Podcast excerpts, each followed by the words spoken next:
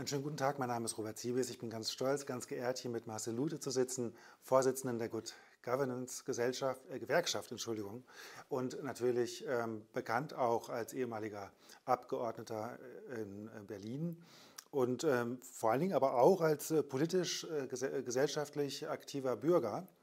Ähm, und jetzt gibt es ja einen ganz aktuellen Anlass für dieses Gespräch, ähm, das aber sicher auch ähm, weiterführt als äh, über nur die aktuellen Fragen.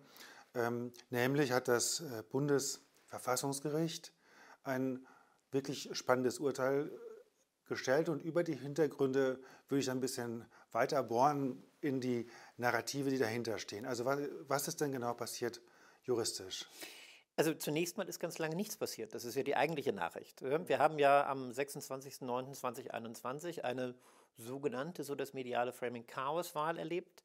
Und ich habe mich äh, bereits an dem Wahltag seinerzeit gefragt, wie viel davon denn eigentlich tatsächlich Zufall ist und ähm, wie viel zumindest, ich sag mal, billigend in Kauf genommen wurde.